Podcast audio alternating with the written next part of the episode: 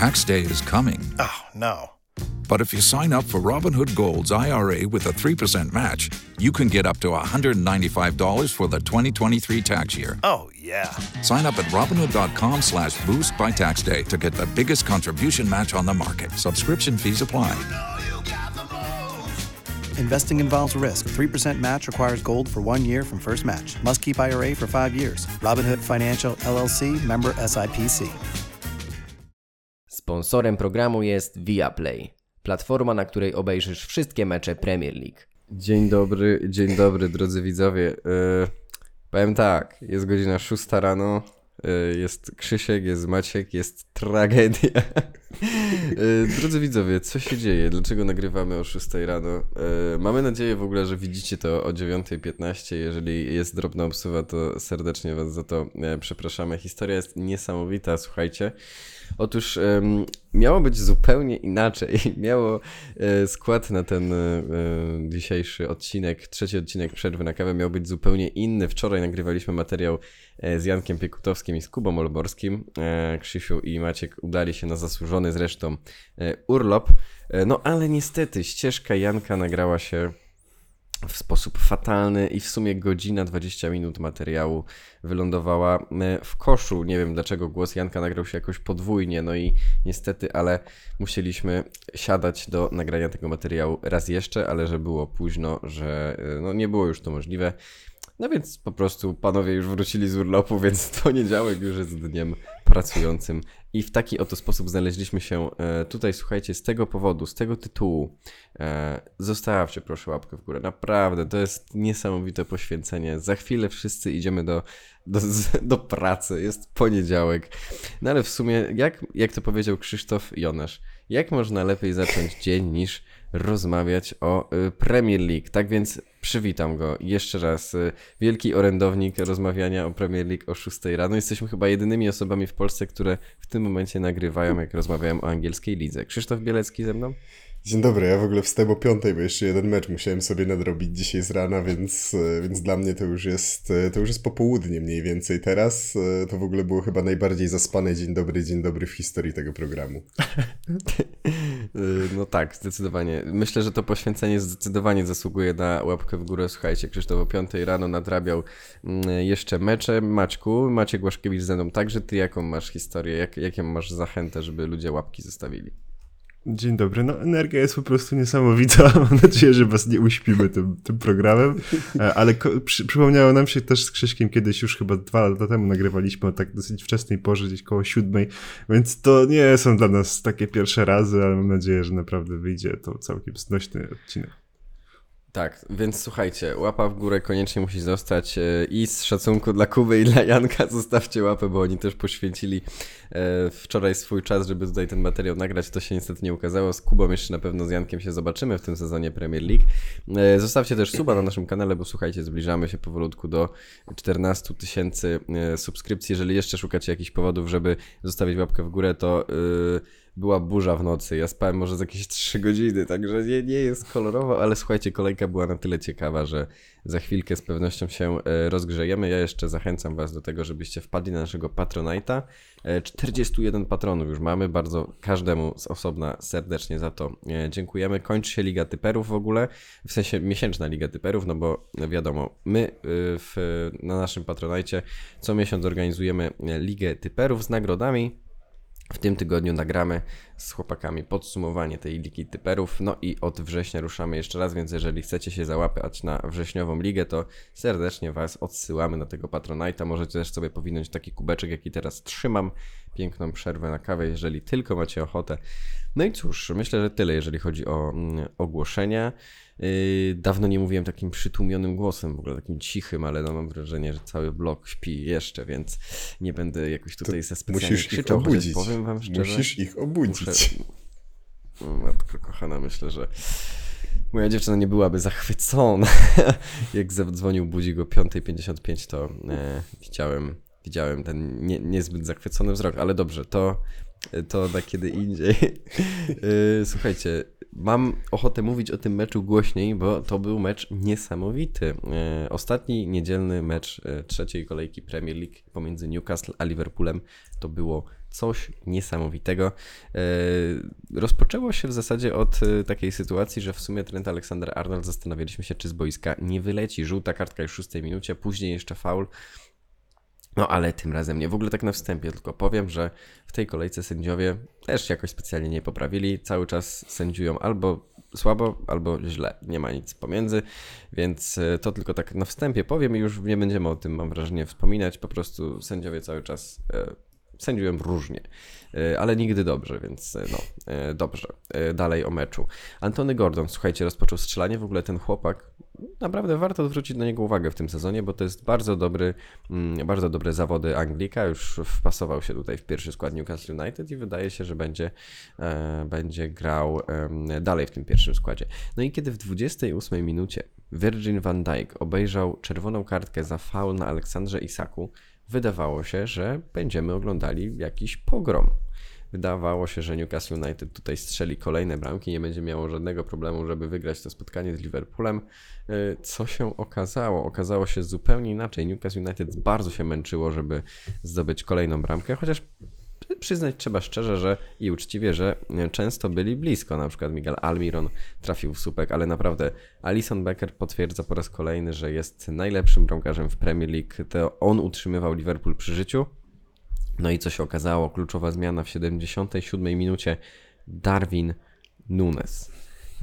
Nunes zdobywa 2 bramki i sympatyczny Urugwajczyk ustala wynik tego spotkania na 2-1 dla Liverpoolu. Naprawdę temperatura tego spotkania była podwyższona, bo Jason Tindall, czyli w sumie drugi trener Newcastle United, uciszał Jurgena Kloppa, później Jurgen Klopp na sam koniec uciszył tutaj trenerów Newcastle United i naprawdę ten mecz oglądało się z wypiekami na twarzy, choć przyznać trzeba, że jeżeli chodzi o Newcastle, to trzeba skrytykować, bo ten mecz zdecydowanie powinni wygrać. Liverpool ze stratą jednego zawodnika zdobywa 2 bramki i w ogóle Darwin Nunes miał 2 strzały celne i 2 trafienia. Coś niesamowitego. Panowie, słówko komentarza o tym spotkaniu. Czy waszym zdaniem przegrana Newcastle to jest coś, nad czym trzeba się pochylić, czy wpisujecie w koszta tą przegraną i nie wiem, geniusz Darwina Nuneza jest dla was bardziej cenny? Z perspektywy kibica Newcastle, gdybym był takowym, to myślę, że byłoby mi bardzo szkoda, że tego meczu nie udało się wygrać, bo dużo układało się mimo wszystko pod sroki w tym meczu, bo szybko strzelona bramka przez Antonego Gordona. Eddie Howe bardzo konsekwentnie upiera się przy stawianiu na tę samą 11 już w trzeciej kolejnej kolejce i tym razem akurat Antony Gordon zagrał naprawdę dobre spotkanie. No i później tak naprawdę ta czerwona kartka Virgila van Dijk'a sprawiła, że Newcastle miało rozstawiony czerwony dywan do końca tego spotkania, żeby ten mecz wygrać i zgarnąć 3 punkty. Tym bardziej, że Newcastle przecież uwielbia wychodzić na prowadzenie w pierwszej połowie i później kontrolować mecz, twardo się broniąc, no ale właśnie tutaj w zasadzie Newcastle nie próbowało się bronić, tylko cały czas atakowało, cały czas szukało drugiej bramki i trochę wydaje, że tak delikatnie zjadła ich presja, że właśnie grając 11-10 musieli wbić tę drugą szpilkę Liverpoolowi, żeby być pewni tego wyniku, żeby być pewni zwycięstwa, no a te zwycięstwa pewnie nie byli i Liverpool to w znakomity sposób w końcówce wykorzystał. Co prawda, ja gdybym był kibicem Newcastle, to też jakoś specjalnie bym się tutaj nie roztrząsałbym tego wyniku, czy coś w tym rodzaju, bo wciąż Newcastle pokazuje, że jest bardzo silną drużyną i taką drużyną, która po prostu umie walczyć jak równy z równym z tymi najsilniejszymi. Może trochę niektórzy się martwili, że Newcastle w tym sezonie nie będzie w stanie powtórzyć tak dobrej formy, jaka była w poprzednim sezonie, natomiast wydaje mi się, że oni cały czas pokazują, że mimo tych 2 ostatnich porażek, czy to z Manchesterem City, czy teraz z Liverpoolem, to jest wciąż silna drużyna, która po prostu ma bardzo dużo asów w rękawie i cały czas jest w stanie rzeczywiście rywalizować na najwyższym poziomie. No i też w sumie pokazuje to fakt, że Liverpool w pierwszej połowie został dosyć mocno ściśnięty do defensywy, bo ta pierwsza połowa Derez była naprawdę fatalna, brak konkretów, 2 razy mniej oddanych strzałów, błędy, rzeczywiście ratował ich Alisson. No błędy przede wszystkim Trenta Alexandera Arnolda, przez które błędy Liverpool znowu musi gonić wynik, bo tak samo było w meczu z Bournemouth, więc tutaj myślę, że gra Trenta ostatnio niezbyt dobrze wygląda. Później ta oczywiście czerwona kartka dla Virgila van Dijk'a, która no taka bym powiedział, że też mocno na wyrost, bo ostatecznie Virgil van Dijk trafił w piłkę, zrobił to co prawda przez nogi Aleksandra Isaka, ale myślę, że tutaj można było się zastanowić, czy to na pewno będzie, czy na pewno powinna być czerwona kartka. No ale to co zrobił Liverpool w drugiej połowie to rzeczywiście bardzo dobre zmiany i takie wzięcie się w garść. Wydaje mi się, że oni wygrali ten mecz zaangażowaniem, wysoką intensywnością, właśnie takim graniem ze świadomością, że jest nas mniej. No i naprawdę to, co myślę, że w przypadku Liverpoolu jest godne odnotowania, to na jakich piłkarzy może sobie pozwolić, żeby wprowadzić z ławki, no bo Diogo Jota i Darwin Nunes na ławce to jest naprawdę niesamowite bogactwo, jeżeli chodzi o ofensywę drużyny Jurgena Kloppa. No a to właśnie ich akcja dała wyrównanie, czyli asysta Diego Joty do Darwina Nuneza i potem jeszcze drugi gol Nuneza na 2-1 w zasadzie w samej końcówce, więc tutaj Liverpool myślę, że można mimo wszystko pochwalić za tę, znaczy nie za fatalną pierwszą połowę, tylko za bardzo dobrą drugą połowę, że mimo osłabienia im się udało odwrócić losy tego meczu. No i tutaj wydaje mi się, że naprawdę maksymalizują to, co się dzieje w tych trzech pierwszych kolejkach, tych dwóch ostatnich kolejkach, bo to, że oni po raz kolejny dostali czerwoną kartkę, a mimo to byli w stanie rywalizować praktycznie jak było 11-11, to jest też właśnie godne odnotowania. Warto tutaj tych zawodników pochwalić, warto pochwalić tych zawodników, którzy weszli z ławki, nie tylko Diogo Jota i Darwina Nuneza, ale także Joe Gomeza, który tutaj przez Jurgena Kloppa był też wyraźnie chwalony, że wszedł w buty Virgila van Dijk'a i dzięki niemu też również udało się utrzymać tylko jedną straconą bramkę, a dzięki temu też zdobyć dwie i wygrać to spotkanie, więc 11 zwycięstwo Kloppa nad Edim Howem, któremu rzeczywiście na nerwy działał w tym meczu Jason Tindall, no ale komu nie działa na nerwy Jason Tindall, to akurat jest taka postać, która bardzo mocno polaryzuje, więc ja tutaj za bardzo Jurgenowi Kloppowi się nie dziwię. A ja bardzo lubię Jasona Tindalla i śmieszą mnie te jego zachowania przy linii bocznej. Jest to na pewno barwna postać. W ogóle świetny był to mecz do oglądania i ja uwielbiam te spotkania w wykonaniu Newcastle United grane na St. James's Park przeciwko drużynom Big Six, drużynom z top 4, bo tam ta atmosfera jest tak rewelacyjna, plus piłkarze Ediego Howa zaczynają te mecze na tak dużej intensywności, że to zawsze ogląda się bardzo dobrze. Troszeczkę tutaj sędzia, mam wrażenie, zepsuł nam z początku meczu to widowisko, bo o ile ta pierwsza żółta kartka dla Trenta Alexandera-Arnolda za samo zachowanie była jak najbardziej słuszna, to mi wydaje się, że Antony Gordon zwyczajnie go faulował w tej sytuacji i tam powinien być po prostu rzut wolny dla Liverpoolu i nie byłoby pewnie tego odrzucenia piłki przez Trenta w takiej sytuacji. No a chwilę później Trent powinien wylecieć z boiska, no bo jeżeli już ta pierwsza żółta kartka została pokazana, no to ten drugi faul na Antonym Gordonie, to zaatakowanie go łokciem, no, zwyczajny faul taktyczny, to już musi być żółta kartka. I fakt, że jest to bardzo wcześnie w trakcie meczu i bardzo szybko ta druga żółta kartka byłaby pokazana, nie jest żadnym argumentem jakkolwiek ratującym Trenta Alexandera-Arnolda, więc on też raczej powinien wylecieć z boiska, jeżeli już sędzia taką pierwszą decyzję podjął. Ta czerwona kartka Virgila van Dijk'a oczywiście bardzo miękka, bo ten faul był mocno na styku, no ale faul jednak mimo wszystko był i było to skasowanie tej czystej okazji do zdobycia bramki, więc tutaj sędzia jak najbardziej moim zdaniem podjął słuszną decyzję, ale wielkie słowa uznania dla podopiecznych Jurgena Kloppa, którzy cały czas mieli ten mecz w swoich rękach, cały czas utrzymywali ten wynik na styku i wiedzieli, że coś może z tego wyniknąć. W drugiej połowie mocno podkręcili tempo, bo w pewnych momentach tego spotkania ten pressing Liverpoolu wyglądał tak, jakby to oni grali jednego piłkarza więcej na boisku, bo piłkarze Newcastle United nie potrafili wyjść momentami z własnej połowy. Oczywiście Newcastle United ten mecz powinno wygrać zdecydowanie wyżej, powinno go wygrać 3 czy 4-0, bo tyle okazji do wyrównującej bramki Liverpoolu mieli.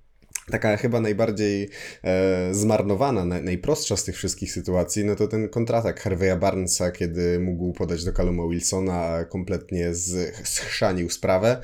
Chociaż znowu, mówiąc o tych szansach ofensywnych Newcastle United, trzeba wyróżnić i pochwalić Alissona, bo to, co zrobił przy strzale Miguela Almirona, to była interwencja zwyczajnie nie z tego świata. Ta piłka leciała tak mocno, że ja jestem w szoku, że Alisson w ogóle widział ją, że ona zmierza zmierza w kierunku bramki i był w stanie jakkolwiek intuicyjnie, instynktownie zareagować i wybronić ten strzał. Wielkie słowo uznania po raz kolejny dla tego bramkarza, bo to po raz kolejny on utrzymał Liverpool w tym meczu. No a że Liverpool jest groźny, ja myślę, że Liverpool grałby w 9, w 8 na boisku i nie moglibyśmy ich skreślać, bo to jest taka drużyna, która zawsze potrafi stworzyć coś absolutnie z niczego. To było w ogóle 42. zwycięstwo w erze Premier League Liverpoolu w doliczonym czasie gry. Żadna drużyna nie wygrywała w ten sposób więcej razy w historii Premier League, więc to pokazuje tylko, jak groźny jest Liverpool do samego końca i jak mocny jest mental tej drużyny, no bo to nie jest łatwe grać na wyjeździe.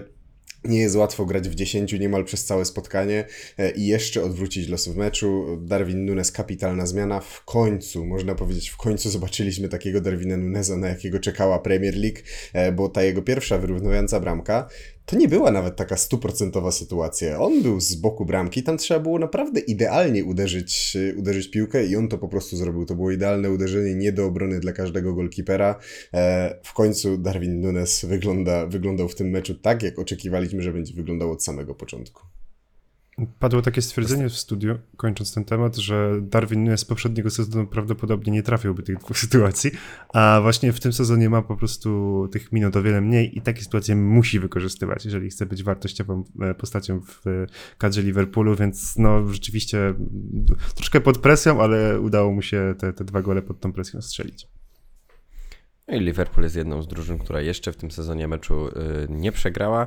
Swoją drogą w następnej kolejce też bardzo fajne spotkania. W następnej kolejce z udziałem tych dwóch drużyn Liverpool zmierzy się z Aston Villą, a Newcastle zmierzy się z Brighton na wyjeździe. Swoją drogą ten kalendarz srok na samym początku to wylosował im się bardzo trudny. Najpierw mecz z Aston Villą, potem Manchester City, Liverpool i teraz jeszcze Brighton, więc wszystkie ekipy godne, wszystkie ekipy trudne.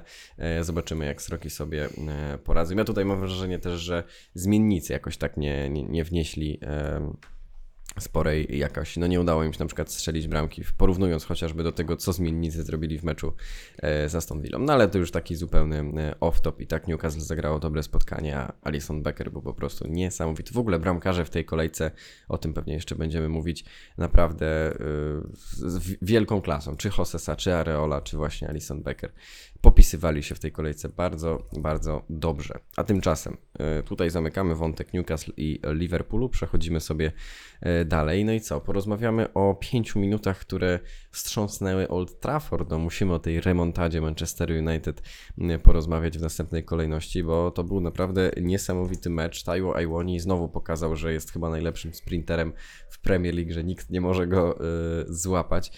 4. minuta i na Old Trafford Nottingham Forest wygrywało już 2-0 z Manchester United. Łapali się za głowę wszyscy kibice i łapał się za głowę też Willy Bolly, czyli strzelec drugiego gola, bo tak sądząc po mimice jego twarzy, sądząc po jego gestykulacji, on sam nie spodziewał się, że zdobędzie bramkę, został nabity z rzutu rożnego i Nottingham Forest po prostu prowadziło 2-0. No ale Manchester United oczywiście wziął się do roboty. Christian Eriksen, Casemiro i Bruno Fernandes z rzutu karnego na samym końcu. W międzyczasie oczywiście czerwoną kartkę jeszcze obejrzał Joe Worrall, to też była kolejka, w których tych czerwonych kartek troszkę było.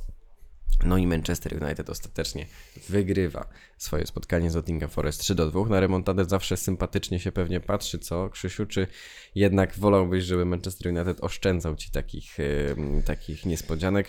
No i w ogóle powiedz mi, jak tam wejście w sezon Erika ten Haga oceniasz, bo pojawia się dużo takich głosów, że mimo wszystko to jest kiepski dosyć początek sezonu dla Manchester United. Ja wiem, że 2 zwycięstwa na 3 mecze, no ale te 2 zwycięstwa takie zawsze coś tam było nie tak. Z Wolverhampton oczywiście przepchnięte, tutaj z Nottingham Forest już po 5 minutach oglądaliśmy 2-0, no to nic przyjemnego. Ciężko zebrać słowa po tym spotkaniu, ale mówiliśmy o Liverpoolu, że było to ich 42. zwycięstwo w erze Premier League w doliczonym czasie gry, no to dla Manchester United było to 13. zwycięstwo w historii w sytuacji, kiedy musieli odrabiać 2-bramkową stratę w trakcie spotkania i to też jest najwięcej w historii Premier League, więc tutaj tytuł Comeback Kings do Manchester United jak najbardziej może przynależeć, aczkolwiek ja zdecydowanie wolałbym, żeby ta drużyna w końcu załapała wyłapała podstawowe elementy taktyczne, które chce im, mam takie wrażenie, przekazać Erik ten Hag i które chce im wpoić, bo te dwie pierwsze bramki dla Nottingham Forest, dwie jedyne bramki dla Nottingham Forest w zasadzie w tym spotkaniu, to był kryminał, ponownie kryminał. Ten pierwszy gol, ja nie wiem dlaczego Marcus Rashford krył w tej sytuacji Taiwo Awoniyiego, no bo wiadomo, że Marcus Rashford jest bardzo szybki, ale w pojedynku takim fizyczno-szybkościowym z napastnikiem Nottingham Forest nie miał absolutnie żadnych szans. I bardzo byłem zawiedziony, że nie było tam jednak jakiegoś obrońcy. Prawdopodobnie byłby tam Luke Shaw po prostu, gdyby to była sytuacja, kiedy Anglik był na boisku. No a niestety wyszło całkowicie inaczej. Ta bramka, druga bramka też kompletna niefrasobliwość piłkarzy Manchester United w defensywie. W ogóle ten układ formacji defensywnej wyglądał bardzo źle. Casemiro i Christian Eriksen z tej perspektywy środkowych pomocników też nie do końca pomagali w tej początkowej fazie meczu. I później było więcej sytuacji, w których Nottingham Forest mogło strzelać kolejne bramki, więc to nie było tak, że Forest przycisnęło na te 5 minut i potem już w ogóle nie istniało w tym spotkaniu, bo oczywiście Manchester United przejął inicjatywę, Manchester United dążył do strzelenia kolejnych bramek, ale Forest też miało swoje okazje i Forest mogło na dobrą sprawę strzelić kolejne bramki i odprawić z kwitkiem podopiecznych Erika ten Haga, którzy mają naprawdę solidny problem, bo to jest kolejny mecz, w którym w tak łatwy sposób dopuszczają swoich rywali do tworzenia sobie sytuacji bramkowych. I okej, z Wolverhampton się udało, teraz z Nottingham Forest znowu się udało, ale kiedy przyjdą spotkania z Manchesterem City, przyszło już też spotkanie z Tottenhamem, to z lepszymi ekipami zwyczajnie nie będzie się udawało i to jest ogromny problem dla sympatycznego Holendra i dla sympatycznych Czerwonych Diabłów, który trzeba będzie zwyczajnie rozwiązać w najbliższych tygodniach. Wiemy, że pojawiają już się urazy, wiemy, że wypadł Luke Shaw, jakiś uraz Rafaela Varana z tego co zdążyłem przyobserwować, no ale to akurat nikogo raczej nie dziwi. Pojawiła się kontuzja Masona Mounta, no będzie ciężko, aczkolwiek to nie jest tak, że nie można wyciągnąć żadnych pozytywów z tego spotkania, no bo jeżeli Czerwone Diabły odrabiają dwubramkową stratę, a później są w stanie jeszcze wygrać to spotkanie, to naprawdę wypada pobić tutaj takie małe, skromne brawa dla piłkarzy Manchester United. Przede wszystkim dla Bruno Fernandesza, czy też Marcusa Rashforda. Marcus Rashford ustawiony na tej lewej stronie boiska zdecydowanie dużo lepiej i nawet wystawienie Antonego Marsjala, czyli tak na dobrą sprawę zrezygnowanie z jednego piłkarza w podstawowej 11, zrezygnowanie z jednego piłkarza w drużynie Manchester United i godzenie się na to, że gramy w 10 jest lepszym założeniem, no bo Marcus Rashford może wtedy grać na tej lewej stronie, która zdecydowanie bardziej mu pasuje. I to, co ja też wyróżniłbym z tego spotkania, to pomysły na stałe fragmenty gry, no bo ta bramka Casemiro po tym rozrzuceniu piłki do Marcusa Rashforda, a potem kapitalnym ruchu Bruno Fernandesza, który zgrał z kolei do Casemiro, to był naprawdę rewelacyjnie rozegrany rzut wolny. I ja chcę wierzyć w to, że to nie było spontaniczne, tylko było to zaplanowane. No, ja bym jeszcze też na miejscu piłkarzy Manchester United nauczył się bronić stałe fragmenty gry, bo to, co wydarzyło się... to nie ma szans, to nie ma opcji. To już tyle lat trwa, że to nie ma w ogóle, wiesz, to zamknijmy ten temat, to nie ma sensu. Ale ja go jeszcze pociągnę, bo Willy Bolly był mocno rzeczywiście zaskoczony tym, że został w zasadzie nabity piłką. Nie musiał za bardzo nawet wyskakiwać, żeby ją uderzyć. Taką postacią, która myślę, że zawiodła na początku, był Aaron Ramsdale, bo on przegrał dwie kluczowe główki. Najpierw przegrał kluczową główkę właśnie przy takiej przebitce, z czego poszła kontra i Taiwo Awoniyi rzeczywiście szybkościowo zjadł praktycznie piłkarzy Manchester United, a później to właśnie Aaron Ramsdale skakał obok Willy'ego Bolly'ego i w zasadzie się trochę tak, no nie wiem, uchronił od piłki, więc no tutaj formacja defensywna Manchester United była rzeczywiście złożona dość dziwnie, bo Diogo Dalot na tej lewej obronie też mam wrażenie, że kompletnie sobie nie radził, plus też nie zdawał za dużo w ofensywie, więc tam to, że Manchester United stracił 2 gole, to jest mało i tak czy inaczej. Andre Onana też swoją drogą nie był jakimś bardzo pewnym punktem Manchester United w tym meczu, ale ja chciałbym zwrócić uwagę mimo wszystko na ustawienie ofensywy, no bo kurczę, no oczywiście można chwalić Marcusa Rashforda za to, że to bardzo dobre spotkanie, bo my doskonale wiemy od bardzo dawna, że najlepszy Marcus Rashford to ten, który gra na skrzydle. Tutaj wywalczył asystę, wywalczył rzut karny, grał naprawdę bardzo dobre zawody Marcus Rashford, ale dlaczego on to robi kosztem Antonego Marsjala w ofensywie? Dlaczego Manchester United musi wystawiać Antonego Marsjala na 9, żeby móc Marcusem Rashfordem grać na skrzydle? Gdzie jest jakiś napastnik Manchester United? Ja wiem, że oni kupili Rasmusa Hojlunda, który akurat dostał kontuzji, no i to jest oczywiście duży pech, ale gdzie jest jakiś plan B?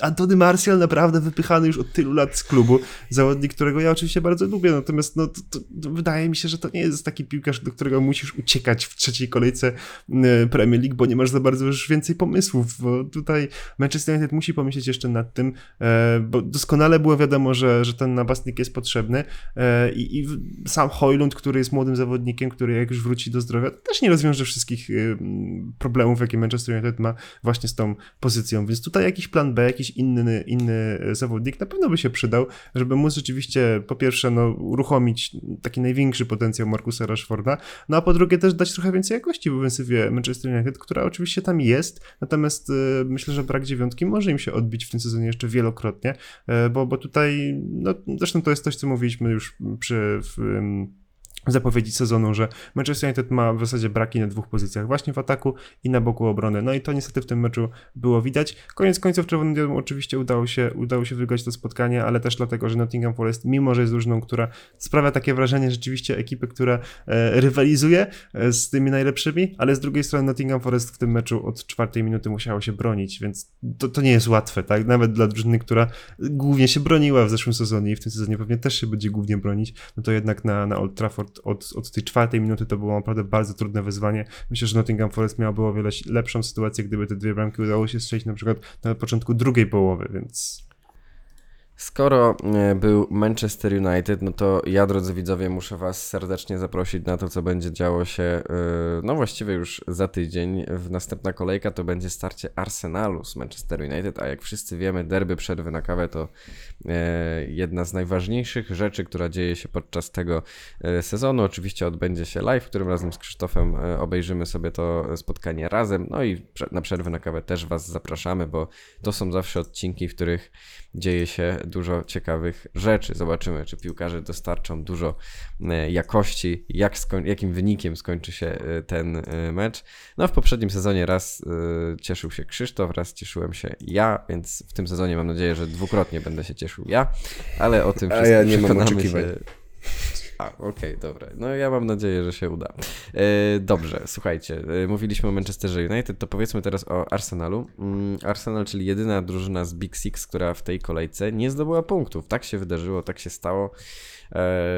Ubolewam nad tym niesamowicie, ale jeszcze bardziej ubolewam nad tym, że na ostatnie 9 meczów u siebie Arsenal 3 razy stracił bramkę w pierwszej minucie i właśnie tak się wydarzyło w meczu z Fulham. Andreas Pereira zdobył bramkę na 1-0 po takim dziwnym ustawieniu Thomasa Parteya, błędzie Bukayo Saki i już Aaron Ramsdale niestety nie mógł tego uratować.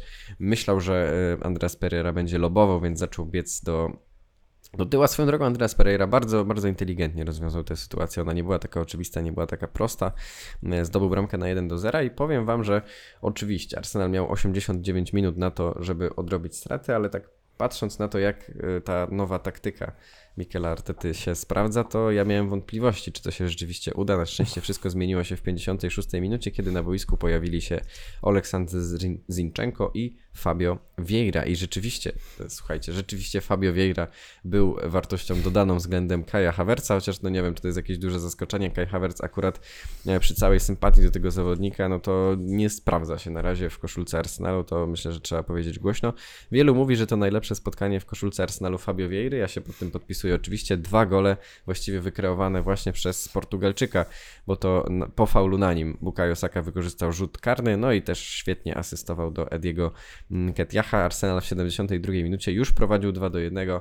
No i kiedy Bassi dostał czerwoną kartkę w 83 minucie, wydawało się, że nic złego sympatycznym kanonierom stać się nie może, ale nadszedł stały fragment gry, nadszedł rzut rożny i Palinia wykorzystał go na 2-2. Arsenal jeszcze dwoił się i troił, żeby strzelić bramkę na 3-2. Wydawało się, że może wydarzy się Bournemouth z poprzedniego sezonu, ale nic takiego się nie stało. No i to, co zastanawia kibiców najbardziej, to to, czy na Manchester United Arsenal znowu wyjdzie tą taką jedenastką z inną taktyką, z Thomasem Parteyem na prawej obronie. Kajem Havertzem.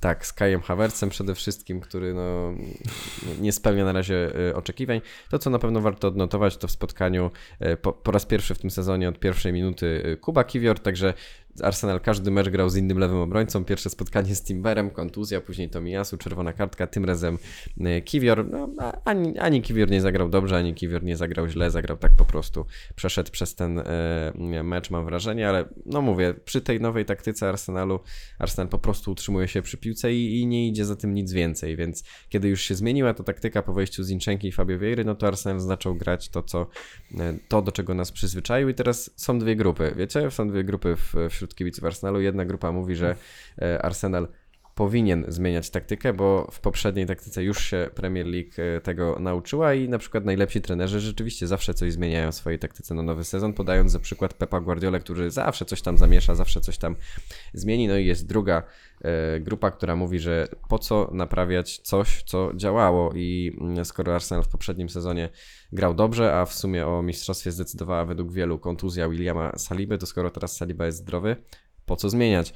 No ale faktycznie wykonawcy są inni, więc może jest to jakiś trop, a wszystkiego trzeba się nauczyć. Powiedzcie, po jakiej stronie stoicie wy. I ja tylko powiem, że szkoda mi tych 3 punktów, powiem szczerze, bo można było tutaj zdecydowanie zrobić więcej, więc już wam oddaję, panowie, głos. Ja się prawdopodobnie narażę kibicom Arsenalu, ale trochę się ucieszyłem z tej bramki João Palini, bo miałem wrażenie, że Fulham było pokrzywdzone w tym meczu, bo przy bramce Diego Nketiaha był faul.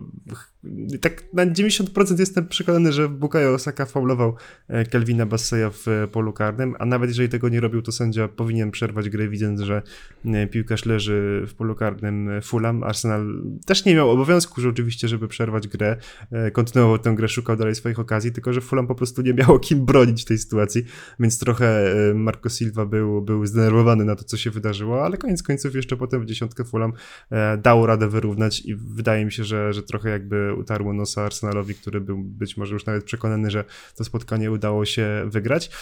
Co do tych roszad Artety, to kurczę, trochę mimo wszystko go rozumiem, bo Arsenal rzeczywiście ten poprzedni sezon przegrał na finiszu, być może też dlatego, że Liga rzeczywiście nauczyła się stylu i też ustawienia, w jaki grają kanonierzy, i też czyim uczniem jest Mikel Arteta, z kim spędził wiele lat na ławce trenerskiej? No Pepa Guardioli, a dlaczego Pep Guardiola jest uznawany za świetnego trenera? No dlatego, że cały czas praktycznie wymyśla tę grę na nowo, cały czas stara się wymyślać coś rewolucyjnego, cały czas stara się być nieprzewidywalny dla rywali, czy to rotując składem, czy to właśnie wymyślać jakieś nowinki typu John Stones jako taki boczny obrońca schodzący do środka w zeszłym sezonie, więc Mikel Arteta na pewno jest też taką postacią, która chce rzeczywiście wymyślać, chce cały czas gdzieś tutaj wyciągać jakieś asy z rękawa i robić tego typu zagrywki jak Thomas Partey na prawej obronie, tylko rzeczywiście kibice mogą się frustrować, gdy widzą, że to za bardzo nie funkcjonuje, więc z pewnością myślę, że większość kibiców kanonierów chciałaby powrotu takiej tradycyjnej linii obrony, no tylko, że tradycyjna linia obrony jest z Benem White'em na prawej obronie, a co się wydarzyło w zeszłym sezonie? To też była taka zagrywka Mikela Arteta na początku zeszłego sezonu, bo było też wielu oponentów tego, aby grać Benem White'em na prawej obronie. Ja oczywiście też do nich należałem. Uważałem uparcie, że to jest środkowy obrońca i że granie na prawej obronie to jest kastrowanie trochę jego umiejętności i po prostu niewykorzystywanie w pełni jego atutów. A co się okazało? Okazało się oczywiście, że ten piłkarz to był jeden z lepszych prawych obrońców w zeszłym sezonie Premier League, więc czasami Mikelowi Artecie warto zaufać, jeżeli jemu się w głowie pojawi jakiś pomysł, który być może wygląda na pierwszy rzut oka głupio, być może w pierwszych kilku spotkaniach się nie sprawdził, to być może jeszcze w tym sezonie gdzieś tam ma parę takich pomysłów Mikela Arteta, które się rzeczywiście sprawdzą. Ma jakichś takich kilka przełomowych rzeczy, które chciałby wprowadzić do Arsenalu, bo też kibice cały czas patrzą na Kaja Havertza i zastanawiają się w sumie, po co ten piłkarz są sprowadzony do Arsenalu, bo tego być może za bardzo nie rozumieją, ale myślę, że też jakaś myśl przewodnia w głowie Mikela Artety się pojawiła, więc jestem ciekaw, co dalej właśnie z kanonierami, jak oni wyjdą na Manchester United, czy Arteta wycofa się z tych zmian, czy dalej będzie szedł uparcie w to, co wymyślił sobie na początku tej kampanii, więc no, to jest na pewno taki aspekt, który dość mocno rzeczywiście polaryzuje i dość mocno jest tutaj ciekawy, czy kanonierzy będą dalej grać w taki sposób, w jaki grają, bo też, kurczę, no widać w trakcie spotkania nawet bardzo często, że Mikel Arteta zmienia to swoje ustawienie, że Thomas Partey nie pierwszy raz zszedł z boiska, więc i też Kai Havertz nie pierwszy raz zszedł z boiska, więc tutaj myślę że rzeczywiście, że gdzieś w głowie jednak mimo wszystko pojawiają mu się myśli, że być może no to, co wymyślił sobie na początek tego sezonu, nie jest za bardzo optymalne i fajnie byłoby mimo wszystko wrócić do tej defensywy, w której William Saliba z Gabrielem Magalhaesem grają na środku, a Benjamin White mimo wszystko gra na prawej obronie. No na lewej tam niestety ta relacja musi mieć miejsce, chociaż Zinchenko wydaje mi się, że za chwilkę będzie już tak w pełni zdrowy do tego, żeby grać w pierwszym składzie Arsenalu, więc tutaj oczywiście ja Artetę mimo wszystko troszkę rozumiem i zastanawiam się, co będzie dalej, a tak stricte wracając do tego spotkania, to rzeczywiście bardzo dobry mecz Fabio Vieiry, niespodziewany był to bohater, no ale tak jak mówiłem na samym początku, Fulham, które grało też dobre spotkanie, które bardzo fajnie wykorzystało błędy Arsenalu na początku, błąd przede wszystkim Bukayo Saki, też Aarona Ramsdale'a w tej pierwszej akcji, rzeczywiście Andreas Pereira, tak zastanawiano się, czy na pewno chciał tak uderzyć, czy oddać taki strzał, który tak w taki sposób zaskoczył Aarona Ramsdale'a, ale to już jest nieważne, udało się, piłka wpada do siatki, to nie powinno nikogo obchodzić. Jedyny problem, jaki Fulham ma w tym momencie, to, że oni w defensywie mają jednego dobrego zawodnika i to nie jest obrońca, tylko to jest bramkarz, bo Ben Leno znowu zagrał bardzo dobry mecz, 8 interwencji, a wszystko to, co jest obok niego, to wszystko to, co jest przed nim, to cała linia defensywy to jest, o jajku. Chciałem nawet chwalić Calvina Basseya za to spotkanie, ale to w jakiś sposób dostał drugą żółtą kartkę, on wiedział od razu, że to jest faul na żółtą kartkę, pierwsza była za opóźnienie gry, więc no nie pomógł po prostu swojej drużynie i ta drugi mecz z rzędu Fulham musi kończyć w dziesiątkę przez czerwoną kartkę swojego środkowego obrońcy, więc tam potem mocno sfrustrowany i Sadio, który w następnym meczu będzie musiał zagrać z trzecim partnerem, w trzecim kolejnym meczu, z trzecim różnym partnerem, więc ta defensywa Fulham po prostu wygląda w tym sezonie kiepsko, a jeszcze jak sobie dodamy do tego, że Aleksander Mitrowicz odszedł z tej drużyny, jeżeli chodzi o ofensywę, to nie wygląda już to tak dobrze, natomiast jest cały czas w środku pola Joao Polinia, który spaja to i myślę, że jest w tym momencie ich największą gwiazdą, więc na nim być może Fulham będzie się opierać i będzie próbował zdobyć jakieś punkty w tym sezonie. No właśnie, Fulham ma największe szczęście, że ma jeszcze Joao Palinię, że to jest ten piłkarz, którego nikt nie skusił w tym sezonie i pojawiało się wiele takich informacji łączących Joao Palinię z klubami Big Six nawet w tym trwającym okienku transferowym i bardzo często widziałem niezadowolenie kibiców drużyn Premier League, czołowych drużyn Premier League, że ich kluby łączy się właśnie z Joao Palinią, że to jest piłkarz ograniczony, że to nie jest piłkarz na miarę właśnie klubu z topu Premier League, a ja jestem w kompletnej opozycji do tego stanowiska, bo moim zdaniem to jest zawodnik, który zrobiłby różnicę w większości klubów Premier League i to było widać w tym spotkaniu, bo kontrolował całkowicie grę Fulham przez pełne 90 minut, no a ta bramka w końcówce, no to już w ogóle... Całkowita rewelacja, kapitalne wykończenie, takie sytuacyjne strzału. No i jeżeli Fulham ma w tym sezonie zająć jakieś przyzwoite miejsce w tabeli, to głównie dzięki Joao Palini. Tak nawiązując odrobinę jeszcze do tego Arsenalu, Mikel Arteta będzie musiał zmieniać skład i będzie musiał szukać nowych taktyk w tym sezonie, bo to, o czym mam wrażenie też często zapominamy, to jest to, że na horyzoncie pojawia się Liga Mistrzów i to już nie będzie sezon, w którym będzie można skupić się wyłącznie na Premier League, a w Lidze Europy dać się ogrywać tym zawodnikom, którzy minut w Premier League nie łapią, tylko czasami w tygodniu trzeba będzie wystawić 2-3 równe 11, więc ta rotacja na pewno będzie potrzebna i dlatego podejrzewam, że Arteta próbuje już teraz zmieniać nieco swoją koncepcję, zmieniać nieco swoje ustawienie. Z Kajem Havertzem nie do końca wychodzi. Zastanawiałeś się, Maciek, o czym myślał Mikel Arteta, kiedy ściągał Kaja Havertza. Myślę, że po prostu o niczym w ogóle nie myślał, ale jestem też jednocześnie pewien, że po wszystkich moich cierpkich słowach, które rzuciłem w kierunku Niemca i po wszystkich moich szyderach, za tydzień w meczu z Manchester United strzeli hat-tricka, więc przygotujmy się już na wielki Kai Havertz Masterclass. Albo przynajmniej dublet. Może być dublet, może jednego być hat-trick. Mógłby raz, chociaż asystę. Mógłby raz prosto kopnąć piłkę i też wszyscy byliby zadowoleni. Ale to, co chciałbym jeszcze, jedną rzecz otrzymać tutaj od ciebie, Jonasz, to przeprosiny dla Fabio Vieiry, to ten czas. A nie, no zdecydowanie. Ale wiesz co, powiem tak, przepraszam Fabio Vieira za brak wiary, ale liczę na to, że to nie będzie jednorazowa przygoda. Są kibice, którzy w ogóle już wstawiają Fabio Vieirę do pierwszej 11 Arsenalu właśnie w miejsce Kaja Havertza. Jeszcze jestem ostrożny z tym. W ogóle widziałbym jakby środek pola Tomasz Partey jednak i Declan Rice, obu panów Kaja Havertza i Fabio Vieirę widziałbym jeszcze na ławce rezerwowych, ale to byłoby za proste. Na pewno dał pozytywny impuls Fabio Vieira i takie przeświadczenie, że faktycznie coś jeszcze z tego piłkarza może być, no bo to zdecydowanie 2 bramki jego w tym meczu, więc duży szacunek dla Portugalczyka, w końcu miał swój moment, oby te momenty zamieniły się w cykl, że co kolejkę będzie można miło mówić o Fabio Vieirze. Dobrze, tyle o Arsenalu, słuchajcie, więcej o Arsenalu zdecydowanie będzie też w następnym odcinku i w ogóle w następny weekend będzie się działo, to na pewno. Czy Kai Havertz strzeli hat-tricka? Nie wiem. Choć się domyślam. Tymczasem, słuchajcie, przechodzimy dalej do spotkania, które chyba najbardziej zaskoczyło mnie, jeżeli chodzi o końcowy rezultat. No bo Brighton po tym, jak oba pierwsze spotkania wygrało 4-1, no to wydawało się, że West Ham też nie będzie stanowił dla nich jakiegoś większego zagrożenia, a słuchajcie, West Ham wyrasta nam na drużynę, na takiego czarnego konia trochę, no bo, no cóż, spotkanie z Brighton można powiedzieć, że byli do bólu skuteczni. James Ward-Prowse, Jarrod Bowen i Mikel Antonio zrobili co do nich należało. W ogóle West Ham wygrywa to spotkanie 3-1. Pascal Gross, tylko honorowe trafienie dla popularnych mef. To co najważniejsze, to ta skuteczność West Hamu, bo to wcale nie tak, że West Ham dominował w tym meczu mimo wyniku.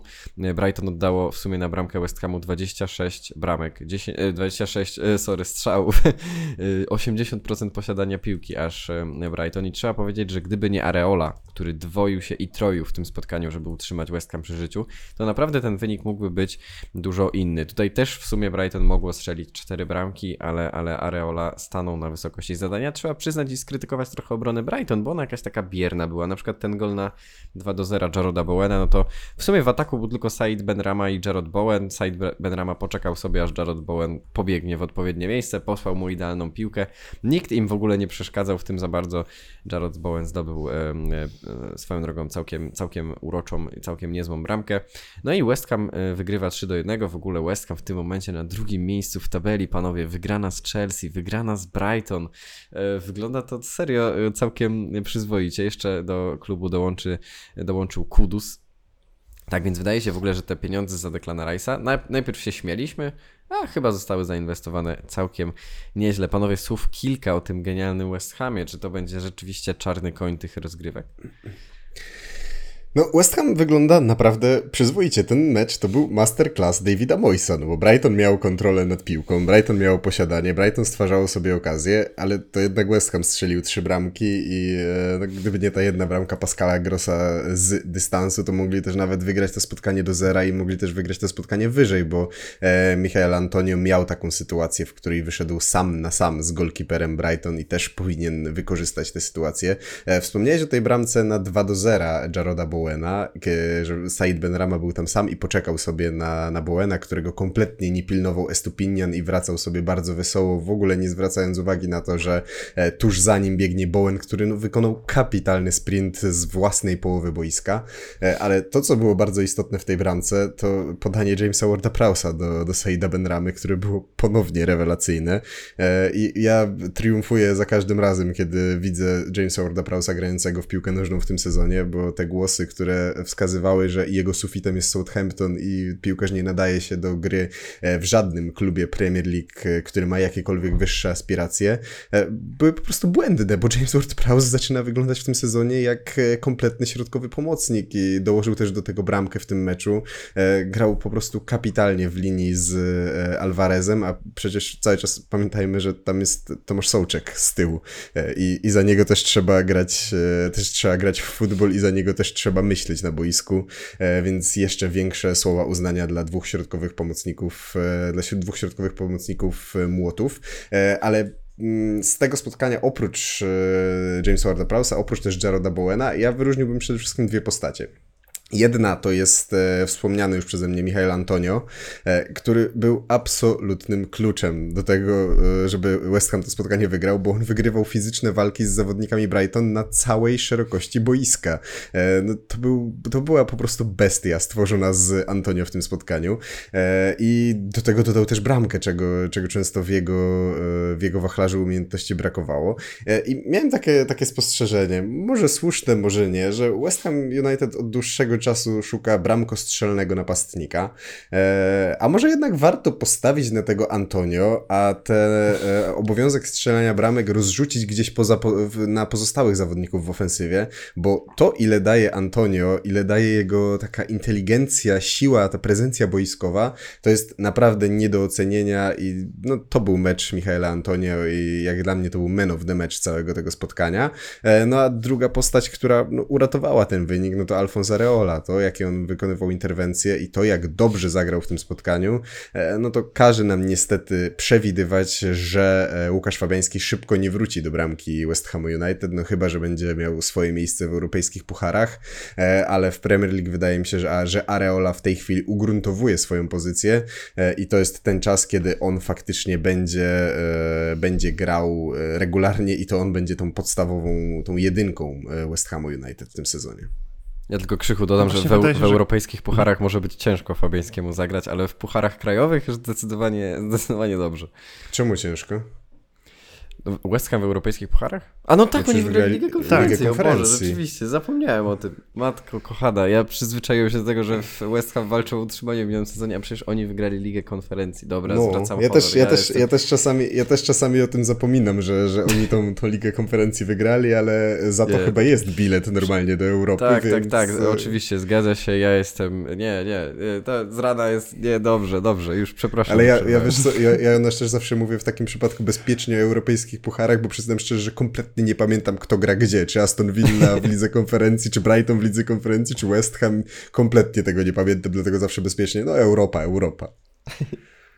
Wydaje się rzeczywiście, że karta się odwróciła, bo w zeszłym sezonie to Fabiański był bramkarzem na Ligę, Alphonso Areola na te europejskie puchary i nie można mieć rzeczywiście zarzutów do Davida Moyesa, że właśnie na Francuza stawia od początku tego sezonu, bo to jest kolejny fenomenalny jego mecz, ale no West Ham jest naprawdę, staje się powoli taką trochę bardziej Shona Dyche'a, bo oni już tutaj mieli 22% posiadania piłki, już mieli mało tych okazji, a mimo wszystko wszystkie wykorzystali, nawet już wbili na taki poziom, że zaczęli stwarzać zagrożenie długimi autami, bo tak było na początku, gdy Władimir Coufal wbił piłkę w okolice pola bramkowego. Swoją drogą polecamy na naszym kanale filmik o rzutach z autu Rego Delapa zrobiony przez Krzyśka, także tutaj mała autopromocja. I wydaje mi się, że West Ham po prostu bardzo nisko ustawił sobie poprzeczkę na ten sezon i oni po prostu zdają sobie z tego sprawę, że sytuacja jest dosyć trudna w ich klubie, że były jakieś tam głosy o tym, że David Moyes może odejść, że ten poprzedni sezon nie był jakiś idealny, mimo że wygrali oczywiście w europejskich pucharach Ligi Konferencji, to West Ham zbyt dobrze w lidze nie wyglądał. Oni po prostu sobie zdają sprawę z tego, że muszą od razu, od samego początku punktować, muszą to robić po prostu prostymi środkami. Nikt nie narzeka za bardzo do stylu West Hamu, wydaje mi się, bo w obliczu tych przedsezonowych zapowiedzi kibice spodziewali się o wiele gorszego startu. Patrząc też na rywali, z jakimi West Ham grał, bo Chelsea i Brighton to nie są wcale łatwe drużyny do rywalizowania, więc jak najbardziej myślę, że z takim startem i cały czas robionymi transferami, bo West Ham oczywiście późno z tymi transferami zaczął, ale gdy już zaczął, to one wyglądają całkiem przyzwoicie. Myślę, że mogą mimo wszystko o coś powalczyć i to nie będzie aż tak tragiczny sezon, jak my wszyscy tutaj zapowiadaliśmy. Ja jeszcze tylko słowo z perspektywy Brighton, bo to może bardzo dziwić, kiedy oni zaczęli ten sezon naprawdę z wysokiego uderzenia, a tu przegrywają z West Hamem, to Roberto De Zerbi po tym meczu stwierdził, że on kompletnie nie jest zły na swoich zawodników, bo oni zagrali bardzo, bardzo dobre spotkanie, no ale czegoś po prostu brakowało w tym meczu i są takie spotkania. Ja wiem, czego brakowało. Aha. Brakowało fizyczności w tym meczu, bo to jak Adam Webster był przestawiany przez Michaela Antonio, będzie mu się naprawdę śnił do końca życia. To, co on mu zrobił przy tej bramce, Antonio, bo to chyba jego tak obrócił, to był prosty zwód z jednej do lewej nogi, ale no tragedia po prostu. Ale to nie jest w ogóle pierwszy mecz też, bo mi się kojarzy w zeszłym sezonie taka sytuacja, że Erling Haaland też jednym ruchem ręki położył Adama Webstera, a to przecież jest wysoki chłop, który powinien, wydaje mi się, że dosyć mocno twardo stać na nogach do samego końca, a mimo wszystko ma z tym jakieś problemy. Trochę więcej siłowni. Mija powolutku godzina 7, ja się czuję jak w radiu teraz, tam zawsze mówią, która jest godzina. Mija godzina 7, my teraz pogadamy sobie, zrobimy taki przejazd po Beniaminkach i będzie to przejazd taki w znaczeniu, że pogadamy o meczach z udziałem Beniaminków, ale mam wrażenie, że będzie też przejazd, bo ogólnie Beniaminki grają dosyć słabo na 7 meczów, które rozegrały właśnie tutaj nowe drużyny z Championship, no to nie wygrały w sumie żadnego. Zaczniemy sobie od meczu Chelsea. Chelsea w końcu, ku uciesze swoich kibiców, po wielu oczekiwaniach, wygrywa tak dosyć pewnie mecz, bez żadnego problemu, bez żadnego kłopotu. Duża w tym zasługa Raheema Sterlinga, który przypomniał o sobie zdecydowanie, przypomniał o tym, że jest piłkarzem klasowym, że jest jednym, że jest po prostu tym gościem, którego pamiętamy z Manchesteru City. 2 bramki tego piłkarza, 1 bramka Jacksona, no i 2 asysty ku uciesze wszystkich pewnie menedżerów Fantasy Premier League Malogusto, czyli obrońcy Chelsea. No i problemy, kłopoty Luton, to zdecydowanie kolejny mecz przegrany i tak nie zapowiada się, żeby Luton miało nam tutaj coś ciekawego jeszcze w tym sezonie pokazać. Panowie, czy wy jako tutaj naczelni sympatycy Luton Town spodziewacie się czegoś dobrego? No i też czy powiedzcie mi, czy to zwycięstwo Chelsea, tak, wysokie zwycięstwo Chelsea 3-0, to jest jakaś próbka? Czy jednak mimo wszystko uważacie, że zwycięstwo nad Luton Town to nie ma co wyciągać jakichś wniosków, bo to jest rzeczywiście drużyna, która no trochę odstaje po prostu od reszty stawki? Próbka wydaje mi się rzeczywiście niewielka, ale na pewno to był taki mecz na podbicie pewności siebie. Taki mecz, którego Chelsea po prostu potrzebowała, zwłaszcza po przegranej z West Hamem. Kilku piłkarzy wydaje mi się, że potrzebowali po prostu dobrego spotkania, żeby parę razy prosto kopnąć piłkę, żeby trafić do siatki, jak Nicholas Jackson, który bardzo mocno na to pracował w 2 pierwszych kolejkach, ale dopiero teraz udało mu się strzelić swojego debiutanckiego gola dla Chelsea. Nie zrobiłby tego, gdyby nie fenomenalny Raheem Sterling, który po prostu wyrasta w tym momencie na gwiazdę Chelsea, na bezapelacyjnie najlepszą i najważniejszą postać w tej drużynie. Trochę też to zapowiadaliśmy, patrząc już na ten jego pierwszy mecz z Liverpoolem w tym sezonie, było wiadomo, że Raheem Sterling może być rzeczywiście taką postacią, która będzie ciągnąć Chelsea na plecach w tym sezonie i to jest rzeczywiście zawodnik, który tak emanuje w zasadzie właśnie tą pewnością siebie, który nie boi się wchodzić w dribbling, który dribbluje z wielką lekkością, który no po prostu wydaje mi się, że ma wystarczająco dużo doświadczenia, żeby w tym momencie Chelsea poprowadzić do jakichś wyższych celów niż te, o które walczyli w poprzednim sezonie. Wciąż w Chelsea wkrada się pewna nerwowość, bo obserwowałem sobie bardzo dokładnie Moisesa Caicedo w tym meczu, który w zasadzie gdzieś tam na początku miał całkiem taką sporą stratę, znaczy po prostu poślizgnął się, przewrócił, stracił piłkę bez kontaktu z rywalem, Luton poszło z atakiem i widać było, że od tamtego momentu gra dość bezpiecznie, czyli po prostu unika kontaktu z piłką, który pokazuje obrońcom, żeby jednak ją wszystko zagrywali gdzieś tam po obwodzie, unikali podań do niego, a to wydaje mi się, że to jest taki zawodnik, który grać na środku pola powinien też się pokazywać po prostu do podań i zwyczajnie pomagać po prostu obrońcom w rozgrywaniu, tak jak robi to oczywiście też Enzo Fernandez, który jest piłkarzem mimo wszystko może trochę bardziej oczywiście takim typowym rozgrywającym, ale z drugiej strony Moises Caicedo też myślę, że powinien mu w tym pomagać, no i oczywiście duże są oczekiwania wobec tego piłkarza, jest też duża presja w związku z tą kwotą transferu, która została za niego zapłacona, ale myślę, że nawet gdyby ta kwota transferu nie była duża, to myślę, że ta presja i tak byłaby na niego nałożona, bo Chelsea, bo to jest w końcu zawodnik, który przychodzi do klubu, w którym kibice są bardzo wymagający, więc nawet gdyby Chelsea zapłaciła z niego 60 milionów, to myślę, że ta presja tak czy inaczej by się gdzieś tam pojawiła, także do tego piłkarza po prostu trzeba mieć cierpliwość, którego też trzeba oszlifować. No i zobaczymy, jak on się będzie rozwijał oczywiście w Chelsea.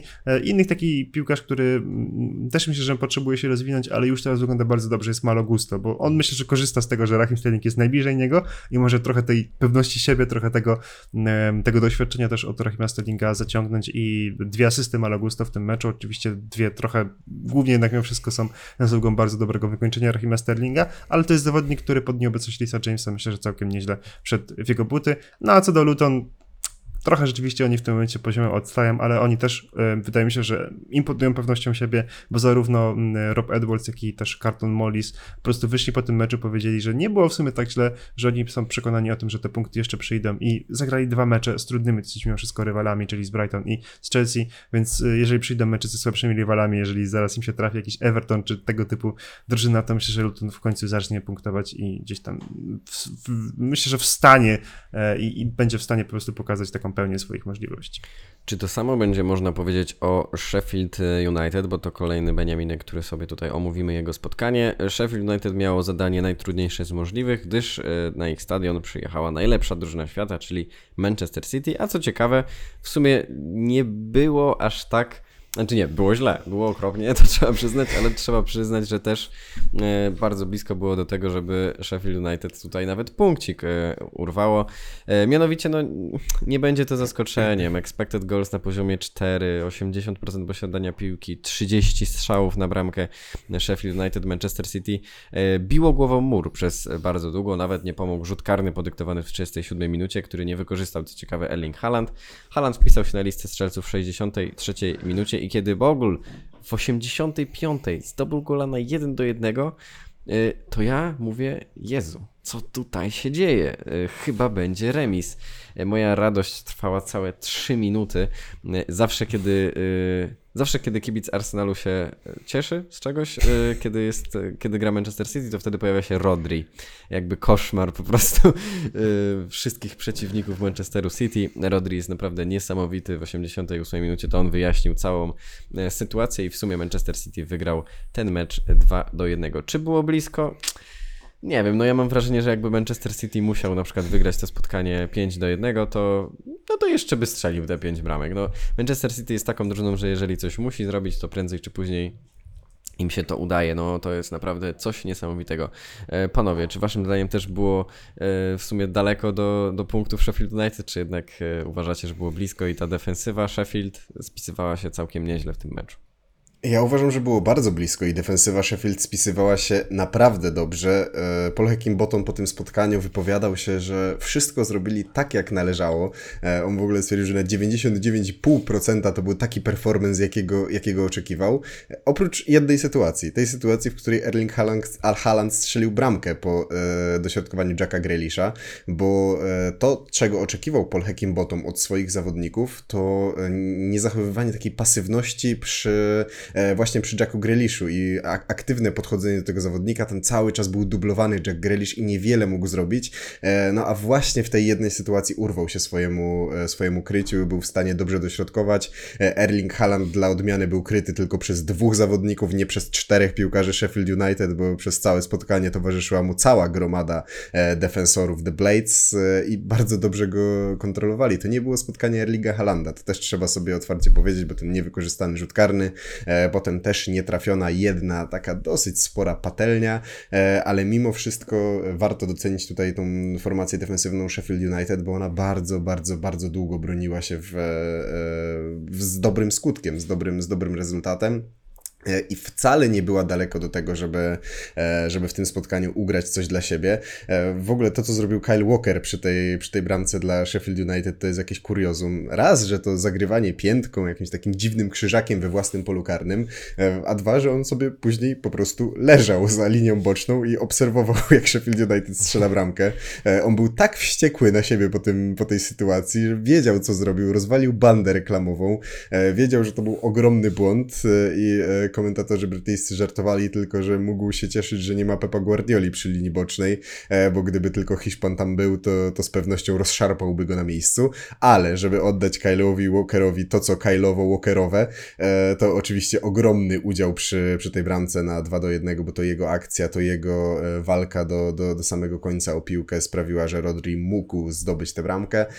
No a Rodri ma to do siebie, że on strzela te ważne gole często w końcówkach i nie wiem, czy też tak macie, ale ja jak widzę bramkę Rodrigo, to jestem pewien, że ona będzie taka totalnie satysfakcjonująca do oglądania i tutaj znowu takie potężne uderzenie w sam górny róg bramki. Naprawdę świetnie się to ogląda. To, co jeszcze z tego spotkania można tak na sam koniec odnotować, no to jeżeli ktoś nie śledzi aż tak mocno tego, co dzieje się w Manchesterze City, no to nie było Pepa Guardioli. Pepa Guardioli przez jakiś czas nie będzie, bo przechodzi zabieg, dochodzi do siebie po zabiegu w Hiszpanii. Tym tymczasowym menedżerem Manchester City Juan Malillo, czyli jeden z idoli trenerskich Pepa Guardioli, z którym zna się od lat, z którym pracował już w Manchesterze City i który do tego Manchesteru City wrócił przed tym sezonem. Była taka zabawna sytuacja, kiedy w trakcie tego spotkania on ewidentnie miał Pepa Guardiolę na słuchawkach i wyjął te słuchawki z uszu, chyba miał dosyć krzyków Guardioli dochodzących właśnie z tych słuchawek. No, ostatecznie udało mu się doprowadzić do tego, że to spotkanie Manchester City wygrał, ale ja cały czas jestem zdania, że było tutaj blisko z perspektywy Sheffield United. Blisko raczej nie było w meczu Burnley-Aston Villa. Burnley kończy nam ten taki drobny kącik o Beniaminkach.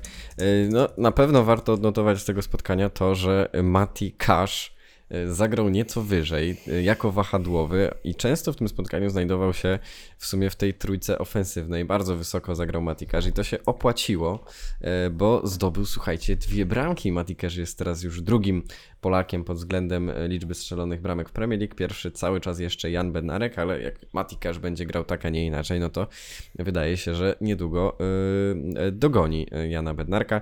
Musa, tym bardziej, że Bednarek na obecną chwilę nie może podwyższać swojego rekordu. Moussa Diaby też gol, asysta, w ogóle jeden chyba z lepszych transferów letnich, tak się może za chwilkę okazać. Jedyną bramkę dla Burnley strzelił Foster krótko po wznowieniu drugiej połowy.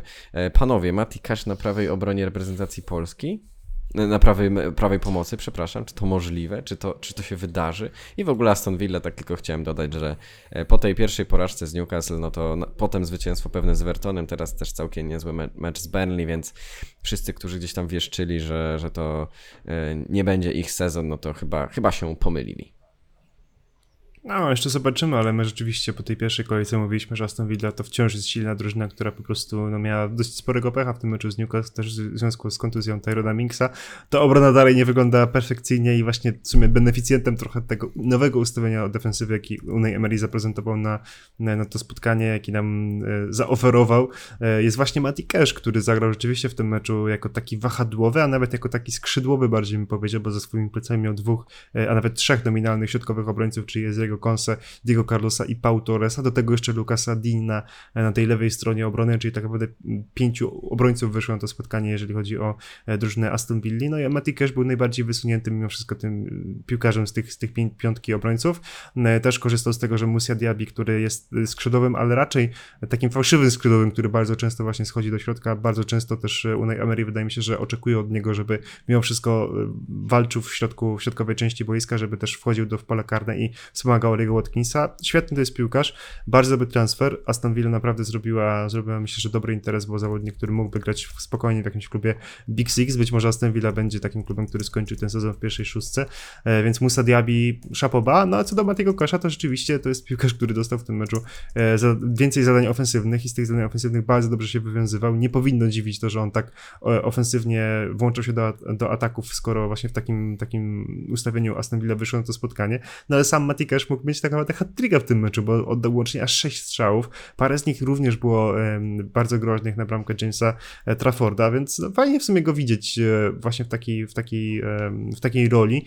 Martwiłem się trochę o jego pozycję w zespole, bo też Aston Villa zagrała mecz eliminacyjny do Ligi Konferencji w środku tygodnia i tam Mati Cash, jeżeli dobrze pamiętam, usiadł na ławce rezerwowych, a mimo wszystko Aston Villa zagrała dość balowym składem, więc to wydaje mi się, że to może być taki piłkarz właśnie do rotacji, że nie zawsze Unai Emery będzie z niego korzystał, ale na pewno takie spotkanie to jest coś, czego on potrzebował, bo też jej brakowało mu po prostu konkretów w zeszłym sezonie, brakowało mu liczb, brakowało mu bramek, brakowało mu asyst, więc takie spotkanie na samym początku tych rozgrywek to jest coś, co może mu dać dużą dawkę po prostu pewności siebie i myślę, że Mati Cash może być też wartościową postacią Aston Villa, która też wychodzi trochę z takiego założenia, że strzelimy więcej niż stracimy i może jakoś to będzie, bo ta defensywa cały czas nie wygląda dobrze, dość niepewny Diego Carlos, niepewny Pau Torres, Burnley nie wykorzystało tych tego, że ci obrońcy nie są jeszcze póki co dostosowani do gry w Premier League, przynajmniej tak mi się wydaje. Wróciło takie trochę 4-4-2 w tym meczu Burnley, oczywiście trochę to jest cały czas inne Burnley, natomiast tutaj Vincent Kompany cały czas myślę, że szuka takich optymalnych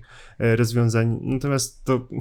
Kurczę, no trochę rzeczywiście się delikatnie rozczarowuje tą drużyną. Oczywiście to jest dopiero ich drugi mecz w trzeciej kolejce, bo ten jeden mecz z Luton został przełożony, ale jak widzę, że Vincent Kompany dokłada kolejnego niedoświadczonego piłkarza do linii obrony, jakim był Hannes Delcroix, jeżeli dobrze to nazwisko wymawiam, no to martwię się o tę defensywę, martwię się, czy Bali na pewno będzie w stanie zdobywać punkty w Premier League, bo tam jest dużo nowych zawodników i tak jak oni w zeszłym sezonie poradzili sobie z przebudową kadry, tak jak postawili na dobrych piłkarzy, zrezygnowali z tych starej gwardii Shona Dyche'a, no tak teraz Burnley znowu idzie w dosyć mocny scouting, dosyć mocną rekrutację, ma dużo nowych piłkarzy, no i pytanie, który z tych piłkarzy się sprawdzą, bo w Championship mimo wszystko jest troszkę łatwiej, żeby taką rewolucję przeprowadzić, to też nie jest łatwa sprawa, ale w Premier League naprawdę musisz mieć pewność, że tych piłkarzy, których sprowadzasz, że tych piłkarzy, na których chcesz postawić, że oni mają tę jakość, która jest w stanie dać utrzymanie w Premier League i myślę, że to jest coś, co Burnley będzie musiało mimo wszystko celować w tym sezonie, bo trochę te głosy o tym, że to jest ekipa na pierwszą dziesiątkę delikatnie się wycofują.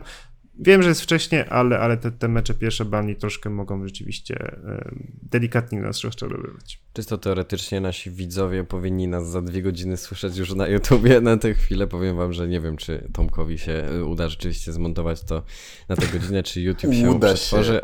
Ale tymczasem musimy chyba trochę przyspieszyć, żeby dać mu w ogóle na to szansę. Tak. Słuchajcie, Tottenham Bournemouth. Okazuje się, że życie po Harrym Kane'ie może być cudowne, może być wspaniałe, choć wielu na to by nie wskazywało. James Maddison i Kulusewski zdecydowali o zwycięstwie popularnych Spurs w tym spotkaniu. Tottenham ma bardzo dobre wejście w sezon i w ogóle widzę wśród kibiców Tottenhamu, którzy chociażby są na naszym Discordzie, wpadajcie na Patronite'a, mówią, że w końcu Tottenham ogląda się z przyjemnością, w końcu te mecze można włączyć bez drapania się po głowie i nawet postronni kibice mają przyjemność z oglądania Tottenhamu i kto by się spodziewał, że odejście Harry'ego Kane'a tak na to zadziała, chociaż ja mam wrażenie, że bardziej przyjście Poste Koglu tutaj zadziałało pozytywnie niż odejście Harry'ego Kane'a. Może z Harrym Kane'em wyglądałoby to jeszcze lepiej. No, zdecydowanie po drugiej stronie gdzieś kibice Bournemouth, którzy ten start sezonu zdecydowanie gorzej przeżywają. No i co? I to wejście w sezon Iraoli i w ogóle drużyny Bournemouth mogłoby chyba wyglądać nieco lepiej. Oddaję wam głos, panowie, czy wy też macie przyjemność z oglądania Tottenhamu? Zdecydowanie tak, mam ogromną przyjemność z oglądania Tottenhamu i po trochu sobie tak... Nie wiem, no żałuję, że tego Harry'ego Kane'a już tam nie ma, bo on mógłby być takim pięknym uzupełnieniem tego, co w tej chwili gra się w Tottenhamie.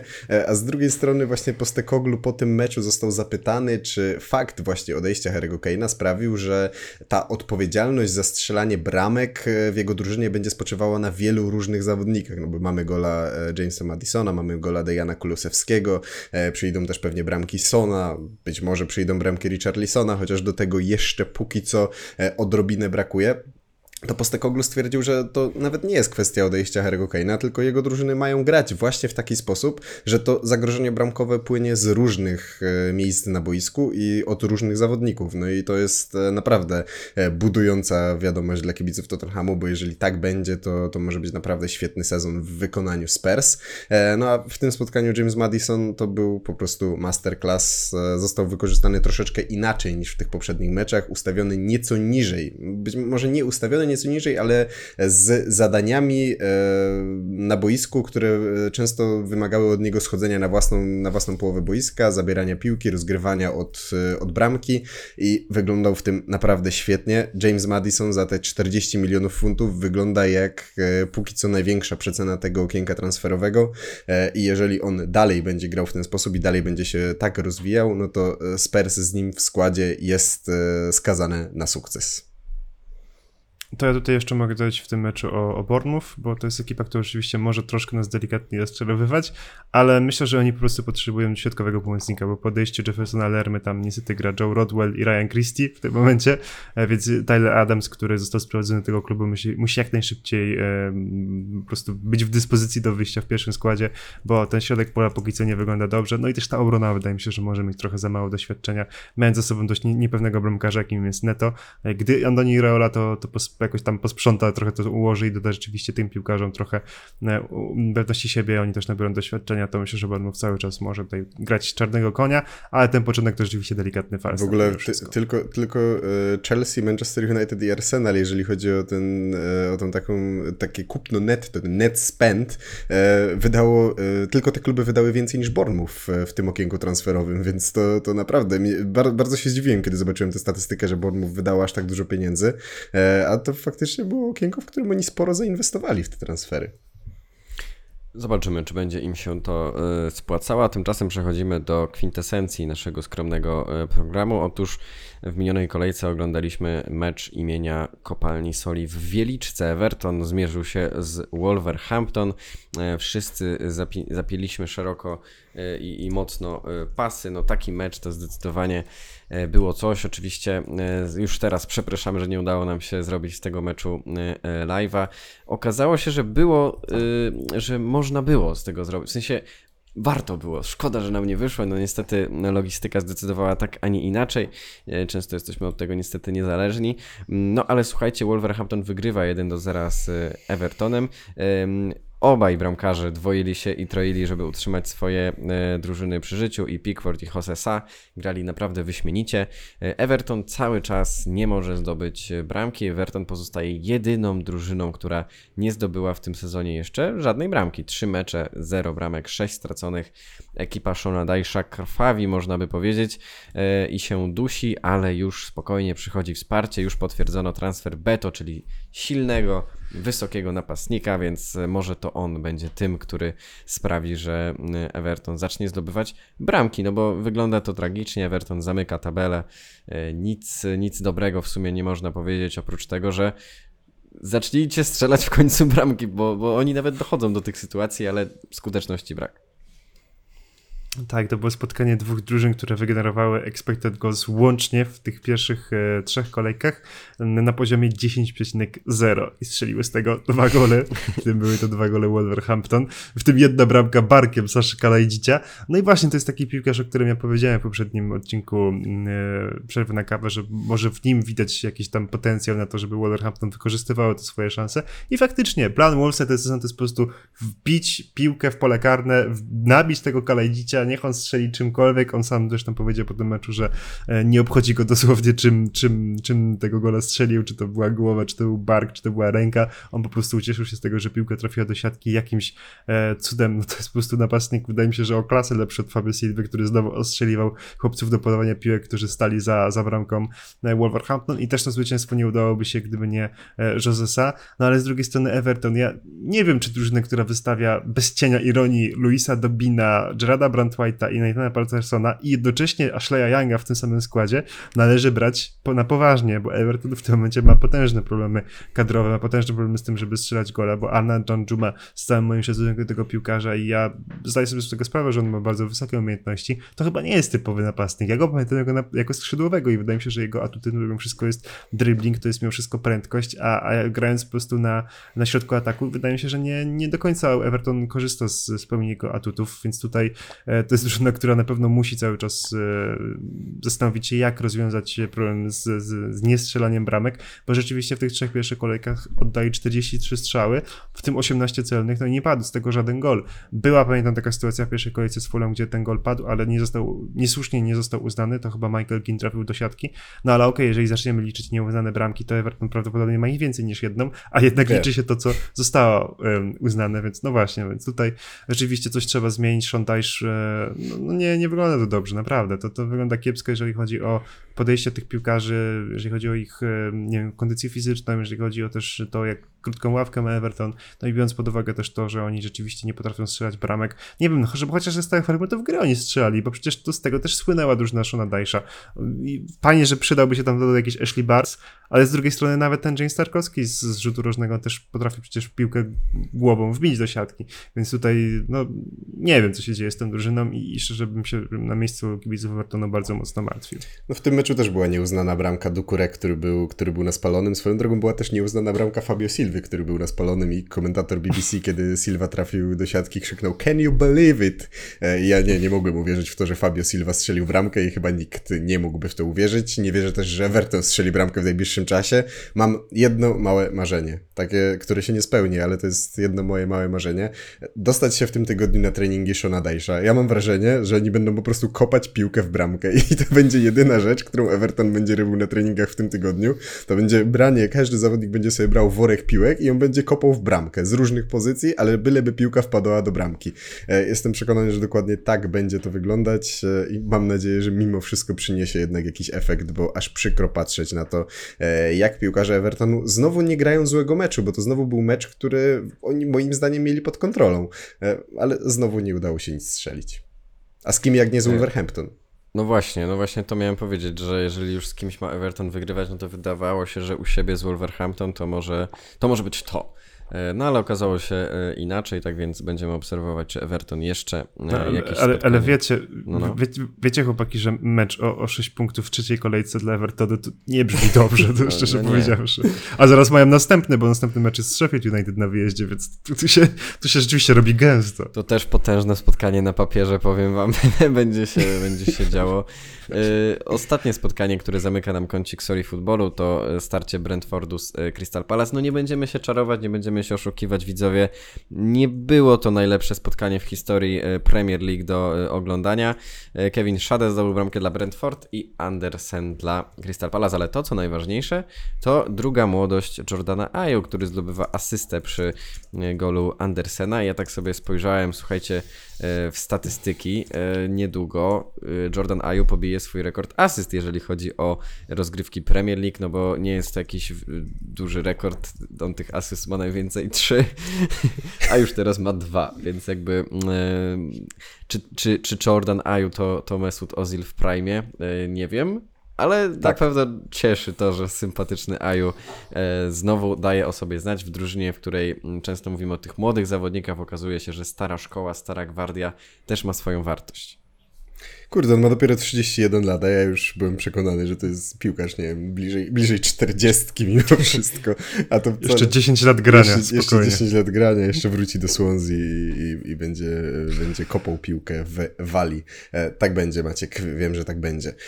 Co do tego spotkania, to pierwszy raz zobaczyłem, czym może zaimponować Shade, bo byłem taki dosyć sceptyczny do tego zawodnika. Nie do końca byłem fanem talentu i dziwiłem się, szczerze mówiąc, że Brentford decyduje się na jego sprowadzenie, a tutaj naprawdę piękna bramka, to jak on sobie tam zakręcił futbolówką w polu karnym Crystal Palace, to było coś niesamowitego. Tak sobie teraz szybko przewertuję pamięć z tych wszystkich meczów tej kolejki i chyba bramka kolejki, tak mi się wydaje, że było to najładniejsze trafienie. Z drugiej strony po stronie Crystal Palace trzeba wyróżnić Andersena, bo to, jaką on miał motywację i jak bardzo chciał strzelić tę bramkę wyrównującą, on sam sobie rozpoczął tę akcję, potem Ayew odegrał mu piłkę i on na takim wślizgu, nie wiem jak to w ogóle określić, między nogami Fleckena oddał, nie wiem, czy można to nazwać strzałem, ale po prostu skierował piłkę w kierunku bramki. Flecken kompletnie nie dogadał się z jednym z defensorów, bodajże z Collinsem. Myślał, że Collins tę piłkę wybije. Collins myślał, że Flecken ją złapie.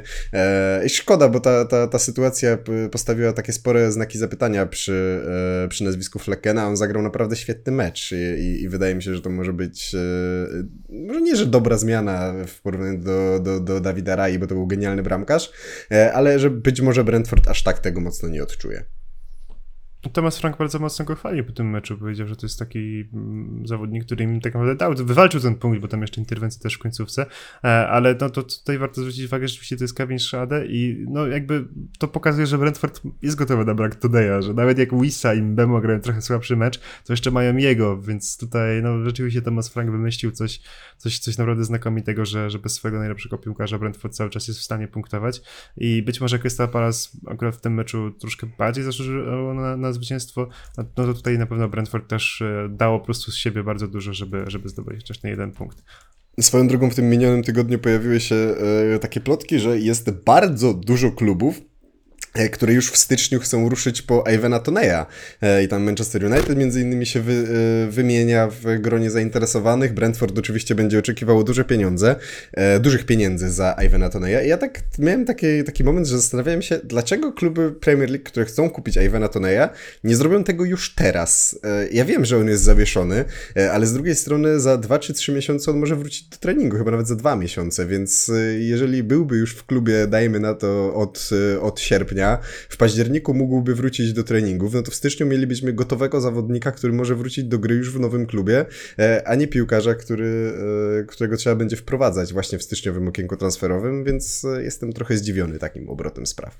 Ja myślę po prostu, że kluby Premier League chcą jeszcze zobaczyć Toneya w 2 meczach w styczniu i dopiero potem zdecydują się ewentualnie na jakiś ruch, bo nie wiemy do końca, w jakiej on formie fizycznie wróci do gry. Ja spodziewam się, że w dobrej formie fizycznie, natomiast też to jest takie trochę kupowanie kota w worku mimo wszystko. I to tyle, drodzy widzowie, jeżeli chodzi o ten odcinek. Słuchajcie, myślę, że jeżeli dzisiaj nie zasłużyliśmy na łapkę w górę, to już chyba nigdy. Zostawcie koniecznie łapę. Mam nadzieję, że doceniliście nasz wysiłek, nasz wkład. Teraz jest właśnie godzina, w której normalnie obudziłbym się i przygotowywał do pójścia do pracy, więc w sumie to wyszło na jedno, tak naprawdę. Teraz jest czas montażu. Czas Tomasza. Tak. Teraz Tomasz przejmuje pałeczkę, mamy nadzieję, że usłyszymy się punktualnie, a jeżeli nie, no to jeszcze raz wybaczcie. Pamiętajcie, żeby zostawić suba, dobijamy do 14 000. No i co, subskrybujcie nasz kanał, w tym tygodniu pojawi się też dużo materiałów od nas i FPL i że tak powiem sama esencja Premier League, tak więc dzięki Krzysiu, dzięki Maćku, że wstaliście tak wcześnie rano. My się żegnamy, przesyłamy pliki, dziękuję. Trzymajcie się i cześć. Tax day is coming. Oh no. But if you sign up for Robinhood Gold's IRA with a 3% match, you can get up to $195 for the 2023 tax year. Oh, yeah. Sign up at Robinhood.com/boost by tax day to get the biggest contribution match on the market. Subscription fees apply. Investing involves risk. 3% match requires gold for 1 year from first match. Must keep IRA for 5 years. Robinhood Financial, LLC, member SIPC.